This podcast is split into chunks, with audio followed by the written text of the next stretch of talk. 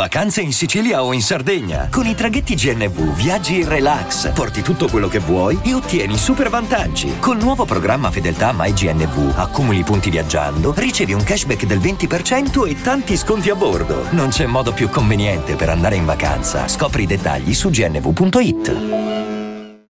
Benvenuto nel podcast di Warren Buffett Italia. Curiosità, citazioni e metodo di investimento di uno degli uomini più ricchi al mondo. Ciao a tutti, sono Marco, gestore della pagina Instagram Warren Buffett Italia. In questo episodio parleremo di come valutare il vantaggio competitivo di un'azienda. Lo faremo insieme a Giacomo Di Pinto, gestore della pagina Instagram Il Fossato Economico. Ciao Giacomo e benvenuto. Ciao a tutti, ciao Marco, grazie per l'invito. Più volte Warren Buffett ha detto che la chiave per investire non è valutare l'impatto di un settore sulla società o la sua crescita, ma piuttosto determinare il vantaggio competitivo di una determinata azienda e soprattutto la durata di tale vantaggio. Ha menzionato più volte il fossato economico di un'azienda. Giacomo, vogliamo vedere insieme che cos'è effettivamente il fossato economico? Certo Marco, allora innanzitutto questo vantaggio competitivo durevole di cui parla Buffett, chiamato anche sostenibile in gergo accademico, e colloquialmente prende proprio il nome di fossato economico, economic moat in inglese, che è un termine coniato poi da Warren Buffett stesso. Ma quindi che cos'è? È, è ciò che permette ad un'azienda di difendere i propri volumi di vendita e margini nel lungo periodo. Il fossato aumenta quindi le probabilità di ottenere per lunghi periodi quei rendimenti sul capitale investito in eccesso eh, di quelli dei competitor e del costo opportunità del capitale che rappresenta la soglia minima di rendimento richiesta dagli stakeholder dell'azienda, dati i rischi e dati i rendimenti di alternative simili, quali ad esempio i bond governativi. Ora, come, come sa bene, chi ha mai fatto un discounted cash flow standard con stime dei flussi di cassa a 10 anni, più del 70% del valore di un'azienda risiede spesso nel cosiddetto terminal value, che vuol dire che i primi 10 anni di flussi di cassa rappresentano soltanto il 30% e anche meno del valore delle aziende eh, di norma.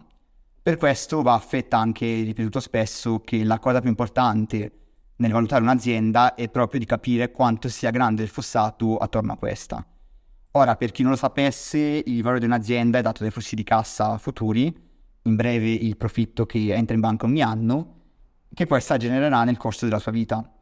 Questi flussi si attualizzano a, al costo del capitale, per l'appunto, che considera sia il costo opportunità degli investire altrove sia la rischiosità dell'azienda.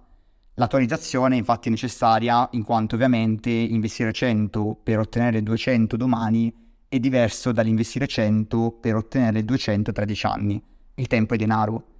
Nei mercati finanziari le aziende sono valutate sulle aspettative di questi flussi di cassa futuri e spesso il prezzo di mercato implica anche più di 30 anni di flussi di cassa attualizzati per essere giustificato. Allora un investitore per battere il mercato deve avere un'opinione differenziata circa questi flussi di cassa e questo non è poi troppo facile. Per fortuna però spesso il mercato incorpora un cosiddetto fade period, ovvero suppone che il rendimento eh, delle aziende converga nel tempo verso il costo del capitale. Quindi le aziende che hanno un fossato economico sono spesso in grado di superare questa aspettativa e un investitore che è in grado di identificare questo fossato ex ante specie in situazioni di elevata opacità, ha buone probabilità di generare un extra rendimento, il cosiddetto alfa. È su questa condizione che io personalmente, come molti altri, basiamo la nostra strategia di investimento. Bisogna capire quando i vantaggi competitivi sono duraturi e quando sono effimeri. Inf- insomma, bisogna imparare la differenza tra un'azienda di hula hoop e la Coca-Cola, ma non è difficile da fare. Cosa significa questa citazione di Buffett? Eh, allora Marco, infatti anche l'azienda di ULOP può ottenere notevoli rendimenti per molti anni, ma se questi non persistono, questa azienda non avrà un gran valore. Allora per identificare questi vantaggi, se sono duraturi, eh, devono portare sia una barriera che un beneficio all'azienda. La barriera semplicemente è ciò che aumenta la durevolezza dei flussi di cassa, impedendo ai competitor di arbitraggiarli, mentre il beneficio è quella condizione che permette la prospettiva di generare flussi di cassa significativi e superiori rispetto alla concorrenza. Quest'ultima condizione è importante perché un fossato è sempre relativo a quello dei competitor, sia diretti che indiretti che potenziali. Nessuna azienda è un'isola. E se non c'è un prospetto di profitto economico, ovvero di ottenere nel lungo periodo un, un margine di profitto sul capitale investito che c'è dal costo del capitale, allora non c'è un fossato. Mentre per quanto riguarda la tipologia di fossati, quali sono quelli esistenti cui si possono riconoscere? Allora, il primo tipo di fossato economico di cui vorrei parlare, che è forse uno dei più significativi, è quello che deriva dalle economie di scala. Molto semplicemente, un'azienda che ha una scala superiore a quella dei competitor, specie quando la struttura dei costi prevede alti costi fissi, avrà un vantaggio molto durevole in quanto potrà ammortizzare quei costi su volumi di produzione o anche di utenti più elevati. Per fare un esempio, prendendo proprio un'azienda di Berkshire Hathaway che Buffett acquistò in una transazione privata e su cui tra l'altro fece un bell'affare, abbiamo proprio il Nebraska Furniture Mart, che si tratta senz'altro di un business con elevati costi fissi sia dal lato del personale che dal capex necessario, Ora, siccome i volumi in quell'area di Oma non sono particolarmente elevati o in crescita, e questo è importante,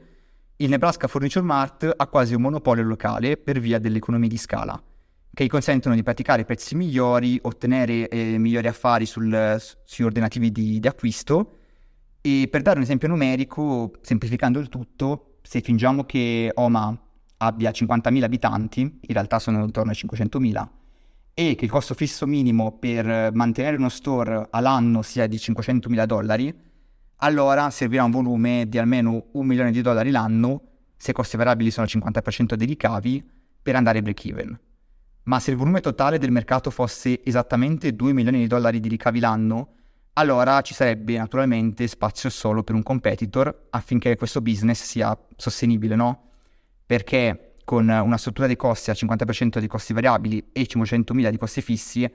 se, facessero, se ci fossero due competitor si spartirebbero il mercato, che vale 2 milioni, farebbero entrambi un milione di ricavi, che non sarebbe neanche sufficiente a ottenere un profitto, andrebbero in pareggio di bilancio, ma sarebbe un profitto economico negativo. In questo caso quindi le, le economie del mercato consentono la, la presenza di un solo competitor che può prendersi tutto il mercato fare questi 2 milioni di ricavi, un milione sarebbero costi variabili, perché se facciamo l'esempio 50% eh, di costi variabili, 500.000 di costi fissi, rimangono 500.000 eh, dollari di, di profitto e quindi un margine del 25% che è sicuramente più che adeguato per coprire il costo del capitale e remunerare adeguatamente gli azionisti. Un'altra azienda che ha un tipo di fossato economico sfruttando appunto le economie di scala potrebbe essere Amazon, per citare un altro esempio. Sì, Amazon senz'altro ha economie di scala, ha molti magazzini in giro per il mondo, poi questo parliamo dell'e-commerce, dal lato del, del cloud computing, Amazon Web Services ha un sacco di data center e anche lì ci sono varie economie di scala possono essere sia dal lato dei costi fissi, perché naturalmente devi costruire questi data center, metterci dentro il, tutta l'attrezzatura IT e anche il personale eh, adeguato e naturalmente anche un tipo di economia di scala che è un po' diverso da quello che dicevo in precedenza, che si basa sui volumi, naturalmente sull'e-commerce, sia dal lato della rete distributiva, sia dal lato per l'appunto dei magazzini, più aumenta la scala e più hai volumi, più puoi spargere questi volumi sul, sui metri quadrati del, del magazzino, dell'impianto e quindi ottenere un vantaggio molto elevato rispetto a qualcuno che volesse entrare nel mercato e non avesse quel volume di vendita, quella quota di mercato che è Amazon. Tra l'altro Amazon adesso, cioè non adesso ma anche in questi ultimi anni, sta investendo anche molto sullo streaming. Potrebbe essere un competitor diretto a Netflix. Sì, infatti Amazon da quel punto di vista, mi sono scordato di dirlo, ha sicuramente ottenuto un uh, fossato economico rispetto a Netflix in quanto da non molto ha superato l'azienda in quanto a numero di iscritti. Questo è, è importante perché le economie di scala sono un tipo di fossato economico esclusivo, ciò vuol dire che tendenzialmente c'era un solo competitor nel mercato, il secondo in quanto a dimensione resta in svantaggio competitivo Infatti Netflix per anni ha goduto di questo vantaggio e, perché quando ha iniziato a fare streaming non aveva nessun tipo di, di vantaggio. È interessante questo caso perché all'inizio Netflix pagava eh, per i contenuti in base al numero di visualizzazioni, dava, era, erano proratati, come fa un po' Spotify per cui deve dare circa il 70%-75% dei propri ricavi alle etichette discografiche, quindi sono tutti costi variabili. Il vero vantaggio e il vero prospetto di risultato economico Netflix l'ha iniziato ad avere solo quando ha iniziato a integrarsi verticalmente verso la produzione dei contenuti propri, che rappresentano un costo fisso. E prima c'erano stati anche degli accordi di esclusiva come li ha avuti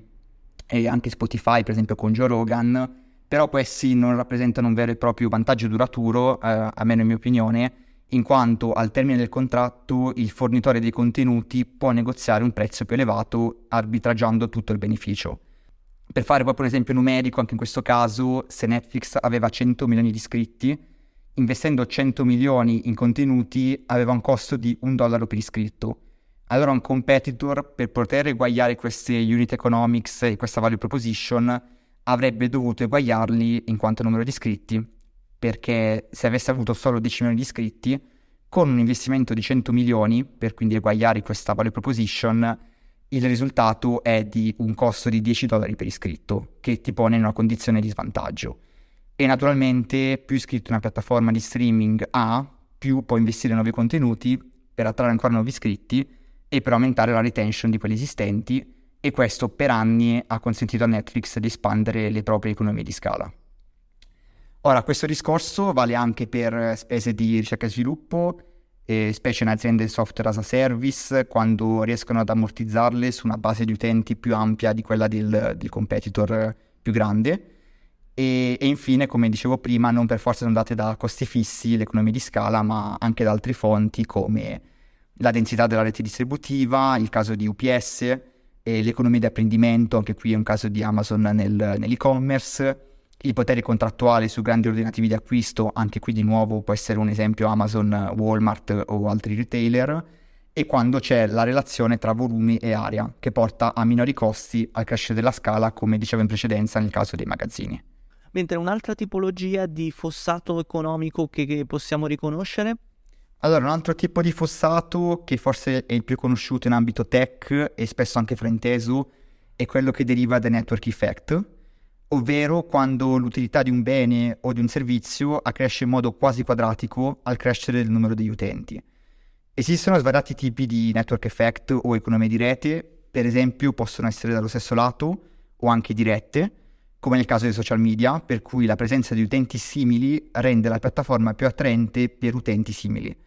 E possono essere anche multilato, chiamate anche indirette, quando che avviene anche, anche, sui social, per fare un esempio, eh, sempre su, su, Facebook, più utenti ci sono, più vengono attratti advertiser, oppure anche nel portafoglio di Buffett troviamo Apple con l'Apple Store, per cui più utenti ci sono su iOS, più i sviluppatori saranno attratti dallo sviluppare sullo store. Questo pone una barriera a nuovi sistemi operativi che non abbiano una massa critica di utenti ed è un po' il cane che si morde la coda. Senza utenti non si hanno sviluppatori e senza sviluppatori non si attraggono molti utenti. Poi queste economie di rete possono essere anche iperlocali, come nel caso di Uber e delle app di food delivery, che sono un po' meno difendibili perché se valgono a New York non per forza valgono a Milano, per fare un esempio, oppure globali, come nel caso di piattaforme quali Airbnb, per cui avere eh, tanta offerta in giro per il mondo rende la piattaforma più attraente per tutti i turisti. Una terza tipologia che è sempre anche molto parlata e spesso presente nei software è quella di switching cost. Si verificano quando un prodotto è talmente importante che sostituirlo creerebbe un bello sconforto. Per esempio, cambiare il proprio ERP gestionale come SAP non solo è un processo lungo, ma è anche incredibilmente dispendioso, necessita di dover acquisire familiarità con il nuovo gestionale, quindi eh, fare il training del personale, eccetera. E I switching cost sono determinati da, da, vari fattori, il più ovvio è il tempo e le spese dirette per implementare una nuova piattaforma.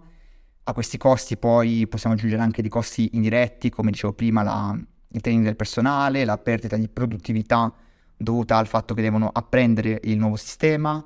e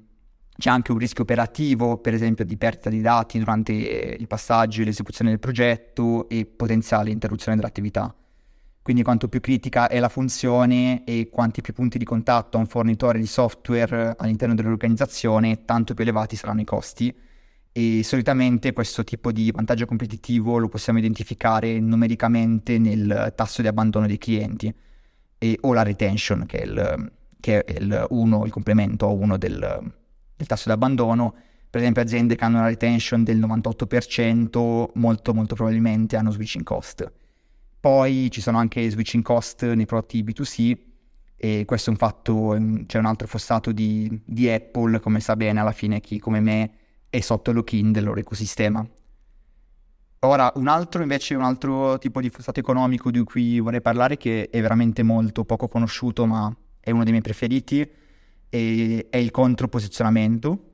È un concetto molto contrarian di Hamilton Elmer secondo cui un nuovo entrante che porta un business model innovativo può conquistare quote di mercato mentre i colossi restano paralizzati, se per loro replicare questo business model comporterebbe un danno collaterale. È un concetto che viene anche spesso confuso con quello della disruptive innovation, il famoso innovator's dilemma di Clayton Christensen, e perché anche se spesso combaciano, bisogna ricordare che la disruption, intesa come l'intesa Christensen,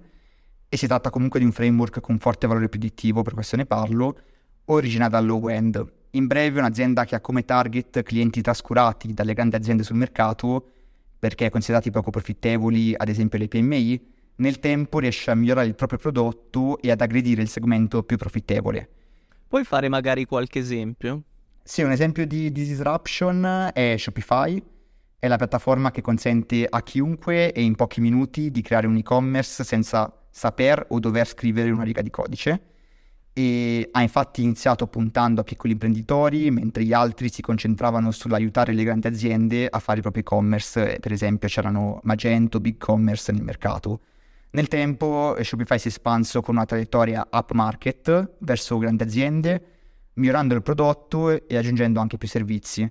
Oggi tra i propri clienti conta eh, Nestlé, Hasbro, Gymshark che hanno acquisiti quando erano ancora piccolini e da poco ha acquisito anche Supreme. Quindi è iniziata in piccolo fino ad arrivare anche alle aziende un po' più grandi. Esatto, cioè il, la strategia è proprio di puntare a quei clienti che gli altri non, non vogliono proprio considerare perché veramente non muoverebbero il, i ricavi e poi nel tempo migliorare talmente tanto la piattaforma anche grazie ai dati, il, grazie al feedback dei clienti, per poi puntare ai clienti più grandi che iniziano a, a trovare del valore. Quello che sta facendo Shopify è proprio questo.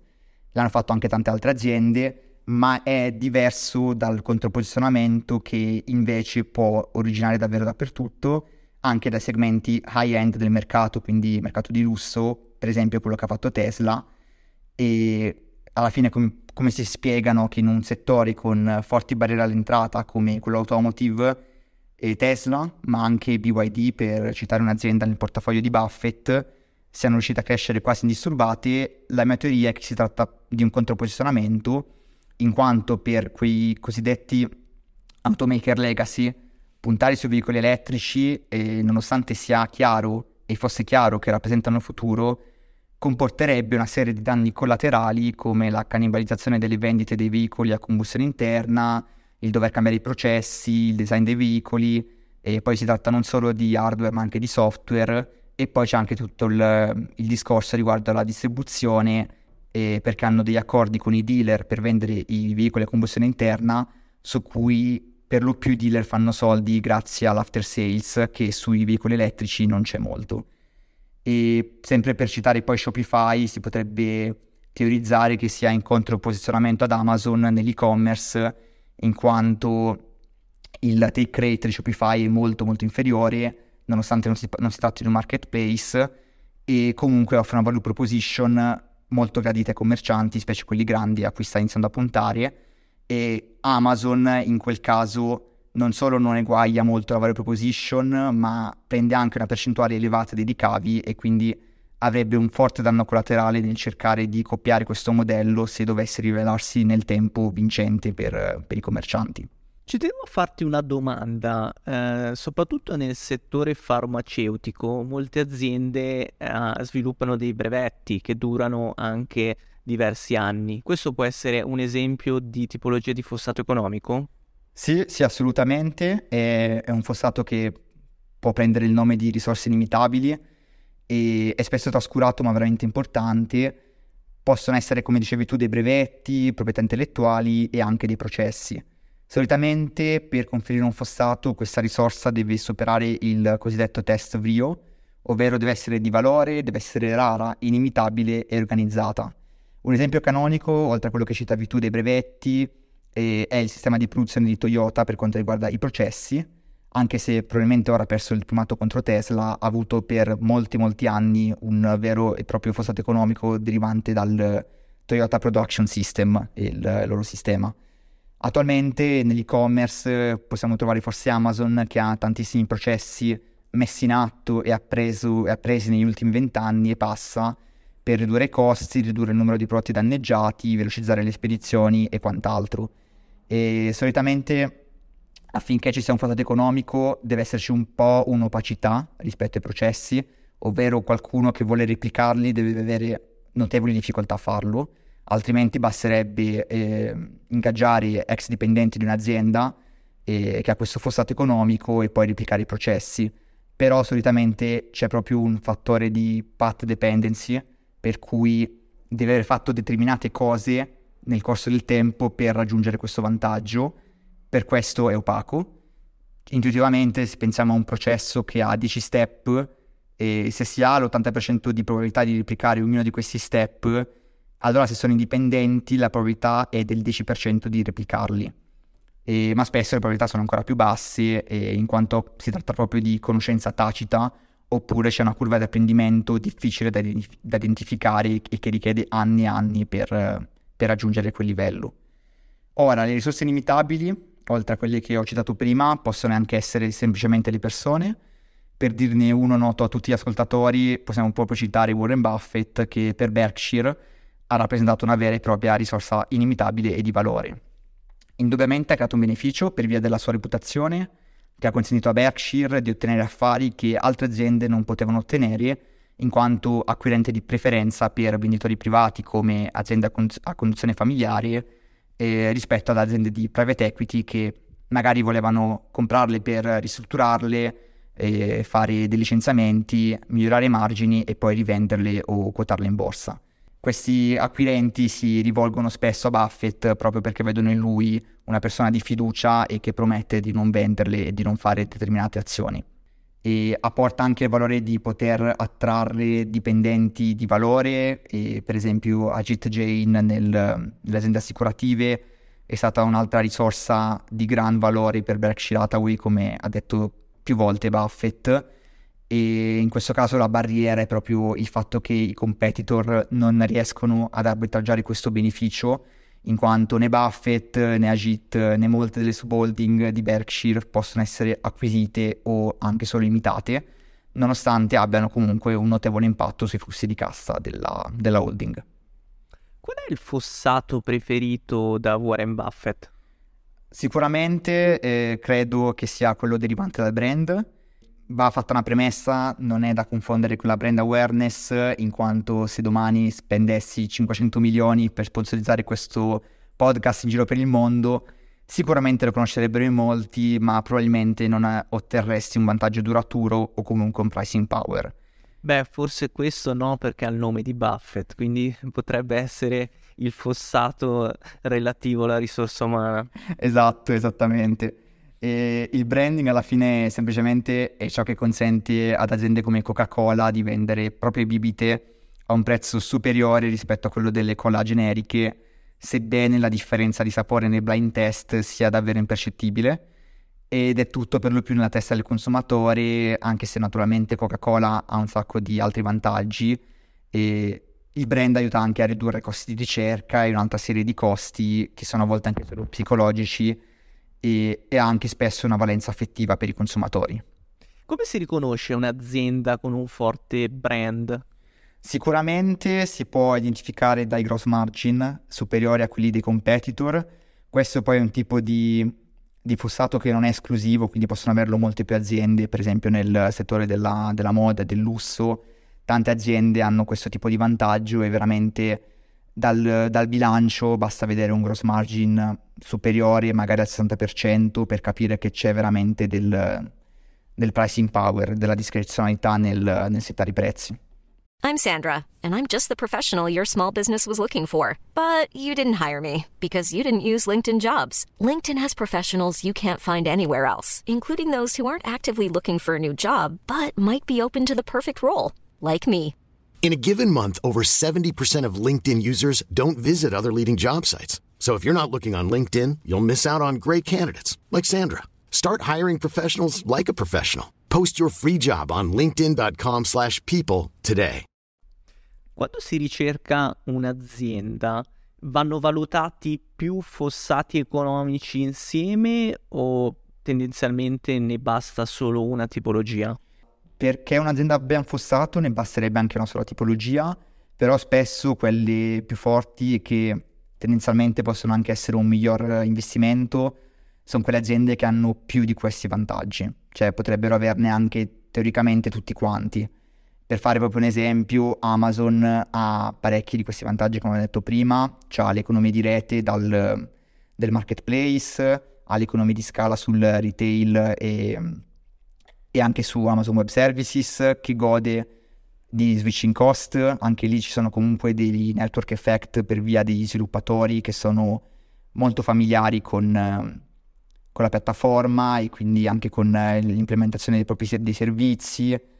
E quindi cioè, questo è, una, è un classico esempio che, di un'azienda che ha molti di questi vantaggi tendenzialmente anche il branding potrebbe essere uno dei loro vantaggi in quanto eh, quando inizi una ricerca probabilmente vai su Amazon in quanto conosci il nome. Poi anche Apple stessa di, uh, di Berkshire ha tanti tanti di questi vantaggi. Spesso si sente dire che Buffett eh, non investe in società tech perché non le capisce e quindi preferisce le società value. È corretta come affermazione? Allora, secondo me è, non è corretta, è anzi una concezione errata che circola molto in giro, perché quando Buffett parla di non capire una società, non, non, intende che non può capire il business model, anche perché è ovvio che una persona come lui non ha nessun problema a capire queste società, come poi ha dimostrato con Apple. Quello che intende è che non, no, cioè non si riferisce al presente ma al futuro, non capisce, non crede di capire come sarà la società nel giro di 10-20 anni in quanto a margini e quota di mercato. E anche perché per investire in, società, in società tech non bisogna essere programmatori full stack, così come per investire in Coca-Cola non bisogna sapere precisamente come viene preparata. Quello che conta per investire in queste società, come in qualsiasi altra società, per qualcuno come Buffett è il grado di certezza con cui riesce proprio a prevedere i futuri sviluppi del, del business. Infatti già negli anni 90 eh, aveva un'ottima comprensione del business di Microsoft, su internet possiamo trovare un suo scambio di email dei tempi, ma a sua detta era sicuro circa il 55% sulla durevolezza di questo vantaggio di Microsoft, ai tempi era prevalentemente sui switching cost, mentre su quello di Coca-Cola ne era al 100%, quindi punti- continuava a puntare su questa società. E qui citando una sua appunto citazione eh, dove dice cerchiamo di capire perché quel castello è ancora in piedi e cosa farà in piedi o farà sì che non lo sarà più tra 5, 10, 20 anni, quali sono i fattori chiave e quanto sono permanenti e quanto dipendono dal genio del signore del castello. Esatto, alla fine questo è proprio il fulcro della sua strategia, cercare di capire quali sono i fattori chiave così da restringere la decisione verso quello che conta veramente e, e quindi quanto durano questi fattori chiave che potrebbero essere quelli che citavo in, in, precedenza, la, quelli che portano un beneficio, una barriera all'azienda e quindi KPI eh, aziendali, potrebbe essere anche la quota di mercato e la permanenza Soprattutto, infatti, è quello che, a cui si riferisce Buffett, è proprio che deve esserci una barriera che impedisca ad altri di appropriarsi di questi profitti. Poi, naturalmente, eh, è importante anche capire quanto di questi profitti dipende dall'abilità del manager e quanto dalle strutture economiche dell'industria. in quanto ci sono stati spesso casi di aziende che hanno avuto un notevole successo solo principalmente perché aveva veramente alla guida delle persone geniali e un caso può essere Pixar con John Lasseter, Steve Jobs che hanno, hanno veramente fatto, fatto, l'azienda tanto che alla fine Disney fu costretta ad acquisirli per prendersi pers- le persone. Quindi quello fu un altro vantaggio notevole. E tendenzialmente Buffett preferisce evitare questo tipo di aziende perché al terminare del rapporto lavorativo eh, con questi manager, sia perché diventano vecchi, sia perché magari preferiscono andare altrove, il vantaggio dell'azienda potrebbe, potrebbe proprio f- finire se non trova talenti adeguati. Certamente, quali sono gli errori più comuni che gli investitori commettono cercando di individuare il fossato di, un, di un'azienda? Allora, l'errore più comune magari è di credere che ci sia un fossato perché lo si è valutato erroneamente. Per esempio, nel caso di switching cost, e solitamente perché possa portare a un fossato economico, devono anche avere la, l'opportunità di fare del cross-selling e quindi di continuare a eh, aumentare il proprio impatto sul, sul PNL di queste, de, dei loro clienti. Altrimenti molto probabilmente questo switching cost è nel prezzo del, di mercato e, so, e, soprattutto non è un qualcosa che va ad aumentare il valore della società nel tempo. Per quanto riguarda le economie dirette, eh, anche lì bisogna stare attenti a non fare l'errore di, di, di pensare che solo perché un'azienda abbia tanti utenti questo comporta un vantaggio competitivo. Per esempio Snapchat ritengo che non abbia un vero e proprio fattore economico, nonostante abbia sicuramente il network effect, perché molte delle loro feature sono eh, imitabili, come abbiamo visto poi con, con Instagram le stories, e quindi difficilmente possono avere nel, nel lungo periodo dei, un vantaggio in termini di flussi di cassa, che alla fine è il, la parte del beneficio del, dell'equazione del fossato. Un altro errore che ho visto fare molto spesso è quello di pensare che un'azienda che abbia un alto ROIC abbia anche un fossato economico. Ovviamente qualsiasi azienda che abbia un fossato prima o poi riporterà alti ROIC, però alti ROIC si possono ottenere anche senza avere un fossato e spesso senza avere neanche un vantaggio competitivo. Quindi bisogna stare attenti a non fare questi errori perché alti ROIC si, si riferiscono per l'appunto al passato mentre il fattore economico è un concetto che si basa sul futuro e quindi sulla presenza di una barriera e di un beneficio. Citando Buffett, nel mondo degli affari è necessario un fossato per proteggersi dal tizio che arriverà e offrirà il vostro prodotto a un centesimo in meno. Secondo te è indispensabile investire in un'azienda con un fossato economico? Secondo me sì, perché infatti come dicevamo prima eh, ci sono molte aziende che hanno dei bilanci eh, belli da vedere, con margini elevati, ma se questi margini non sono sostenibili e, e, no, e quindi vuol dire che non c'è un fattore economico, tempo di qualche anno, la competizione arriva, arbitraggia via tutto questo beneficio e quindi il valore che si aspettavano gli azionisti non verrà mai realizzato, che alla fine, come dicevo in precedenza, molto spesso il valore dell'azienda risiede nel terminal value, quindi veramente il mercato non è miopico come pensano in molti, ma eh, attualizza tanti, tanti anni di flussi di cassa. Se l'azienda quindi sembra avere dei bei numeri, se non sono difendibili, non, eh, non è un buon investimento. Mentre se dovessi fare una panoramica attuale su quali sono le aziende che hanno un forte fossato economico? Allora, ne ho già citate alcune come Amazon ed Apple che senz'altro hanno un fossato, Un'altra azienda che reputo abbia un forte fossato è Airbnb, che non solo gode di economie dirette globali e quindi più difendibili, ma anche un vantaggio significativo dato dal suo brand. Infatti il 90% del traffico di Airbnb è diretto, quindi non pagato, e ciò gli consente di spendere significativamente meno dei competitor in performance marketing, eh, praticamente pubblicità su Google, e di spendere di più in brand marketing, che a una certa scala diventa un costo fisso. Questo comporta quindi anche eh, economie di scala, ma soprattutto delle migliori unit economics rispetto ai competitor come Booking ed Expedia e una barriera a nuovi entranti e quindi un fossato economico. Un'altra azienda che forse è meno conosciuta, ma ha uno dei fossati economici più ampi che io abbia mai visto, è Axon Enterprise, che di fatti ha una valutazione molto elevata sui mercati. È l'azienda che vende i taser, un loro marchio, alle forze dell'ordine e sui taser non solo hanno forti economie di scala, pricing power e brevetti, ma anche switching cost in quanto si tratta del classico business model rasoio e lama. Vendono i taser quasi a costo e poi marginano sulle vendite delle cartucce. Ma non solo, in quanto negli ultimi anni hanno iniziato ad espandere anche i propri switching cost vendendo eh, le bodycam ai loro clienti. Queste bodycam registrano tutto ciò che fa il poliziotto mentre lavora, vanno indossate del, nella veste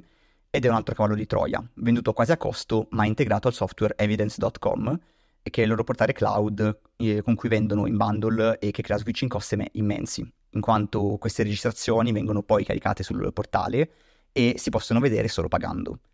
E soprattutto fungono anche da prova in tribunale. Per capire questi switching cost, quando Axon fece una promozione di un anno gratis per le bodycam e per il software, un loro competitor avvertì in un comunicato di stare attenti, comparando l'offerta al farsi un tatuaggio gratis sul viso, per quanto è difficile liberarsi dei pro- prodotti Axon una volta adottati. Infine, un'altra azienda nota a tutti e che credo abbia un forte fossato economico è Nintendo. E questo fossato è dato per lo più dalle proprietà intellettuali, si pensi a Mario, Pokémon o Zelda, ma anche dalle risorse umane che hanno come Shigeru Miyamoto e dalle economie di rete, in quanto naturalmente la base ampia di gamer che hanno la Switch non solo attrae altri gamer, ma attrae anche altri sviluppatori sulla piattaforma. Poi sicuramente hanno delle economie di scala e probabilmente queste economie di scala sono anche un pulsato economico in quanto eh, la Switch ha superato le altre console eh, in termini di volume di vendite, quindi probabilmente possono ammortizzare eh, tutti i loro costi, soprattutto di ricerca e sviluppo, su una base molto più ampia di utenti. Per quanto riguarda le aziende software as a service, come dicevo in precedenza, bisogna cercare quelle aziende che continuano a espandere la spesa per i propri clienti e che quindi hanno un net dollar based retention superiore al 100%, che vuol dire che nel tempo, al netto dei clienti che abbandonano l'azienda, questi riescono a incrementare il proprio cli- eh, ricavo per cliente facendo quel cross-selling che, come dicevo, crea lo switching cost perché crea un beneficio e non soltanto una barriera. Un esempio in questo caso può essere CrowdStrike, un'azienda di endpoint cybersecurity che può vantare una dollar-based net retention superiore al 120%, che significa che continua a vendere più moduli della propria piattaforma Falcon e questo espande i suoi switching cost. Come si può anche notare dalla loro gross retention rate che è superiore al 96%. Questo perché una volta che un loro cliente adotta la soluzione, questa diventa sempre più intrecciata nei loro sistemi e quindi fare un passaggio ad altri vendor non è conveniente. Specie perché nel settore della cyber security passare un vendor che offre un prezzo inferiore è un rischio non da poco perché se poi quel vendor non ti protegge da una minaccia, come vai a giustificarlo al tuo capo? C'è un detto degli anni Ottanta che diceva che nessuno è stato mai licenziato per aver comprato IBM e questo vale anche per molte aziende ad oggi, come per l'appunto CrowdStrike, che ha quindi un forte pricing power che è spesso una condizione per avere un fossato economico. Tra l'altro CrowdStrike è anche controposizionata rispetto ai vendor legacy come Symantec, McAfee e anche Microsoft che è semi-legacy, e ciò gli ha consentito nel tempo di raggiungere una posizione di leadership nel mercato che gli ha consentito quindi di raggiungere economie di scala sia dal lato della ricerca e sviluppo sia dal fatto che la loro piattaforma migliora nel tempo grazie alle AI e al machine learning ed è quindi superiore a quella di chi ha meno utenti. Questo è ciò che gli consente di essere superiore anche ad altri player cloud native controposizionati come Sentinel One in quanto il controposizionamento è un tipo di fossato non esclusivo e quindi per avere un vantaggio nei, nei confronti anche di altri player controposizionati bisogna avere altre fonti di fossato economico come per l'appunto l'economia di scala nel caso di CrowdStrike. Mentre per quanto riguarda eh, l'ottenere un vantaggio competitivo che cresce molto rapidamente, potrebbe essere mm, rischioso? Allora, è rischioso quando il mercato è molto ampio se non sei in grado di continuare ad acquisire clienti profittevolmente e questo può, può succedere quando eh, c'è tanta competizione, i costi di acquisizione per, per ogni singolo cliente vengono in breve arbitraggiati. Se ognuno reputa di poter estrarre dal cliente più valore di quanto i costi, inizieranno a, sp- a spingere sul, sulle spese di marketing per acquisirne sempre di più e se il mercato è in forte crescita, questo potrebbe eh, far sì che ci sia un grande flusso di, di cambiamenti nell'industria e quindi che le aziende che detengono in un dato istante un fossato economico nel tempo lo perdano contro, contro, i competitor magari più snelli o che portano un nuovo modello di business. Per fare proprio un esempio, quello che è successo nel, nel corso degli ultimi anni proprio con i software, come diceva un noto venture capitalist Mark Andressen, il software si sta mangiando il mondo e soprattutto si è mangiato molti di quei vecchi vendor basati su, su licenze sulla vendita di licenze e quindi con, con, un rinnovo contrattuale di tipo ogni tre anni. Perché? Perché non sono riusciti poi eh, ad acquisire nuovi clienti, hanno perso un vantaggio tecnologico proprio perché il mercato era in forte, in forte crescita e lo, molti loro clienti tra l'altro hanno iniziato a migrare verso le soluzioni cloud native e, e quindi anche lì è stato, una, è stato un gran problema. Molte aziende come Adobe si sono innovate cambiando il modello di business e anche SAP ha avuto questo problema, hanno dovuto eh, passare eh, a un software cloud native e quindi cercare di far migrare i propri clienti, nonostante comunque abbiano avuto, ci sia stato un impatto negativo in termini di business nel breve, nel breve termine. Direi che uno dei maggiori rischi in questi casi è quando gli incentivi dei manager non sono allineati con, con i benefici per, a lungo termine del, degli azionisti perché se fare una transizione del genere comporta di soffrire un po' nel breve termine, se il tuo compenso si basa su metriche nel breve medio termine, eh, allora probabilmente preferiranno non prendere quella decisione e lasciare poi il problema al proprio successore, quindi di intascarsi la propria compensazione e fregarsene. Solitamente sulle aziende guidate dai fondatori non c'è di questo problema. Per fare proprio un esempio, oltre ad Adobe e SAP, i più conosciuti, eh, Atlassian ha avuto anche loro, diciamo, una... hanno dovuto autocanalizzarsi su, su dei ricavi derivanti dalla loro soluzione on-premise e questo lo si può notare dal, dalla crescita dei ricavi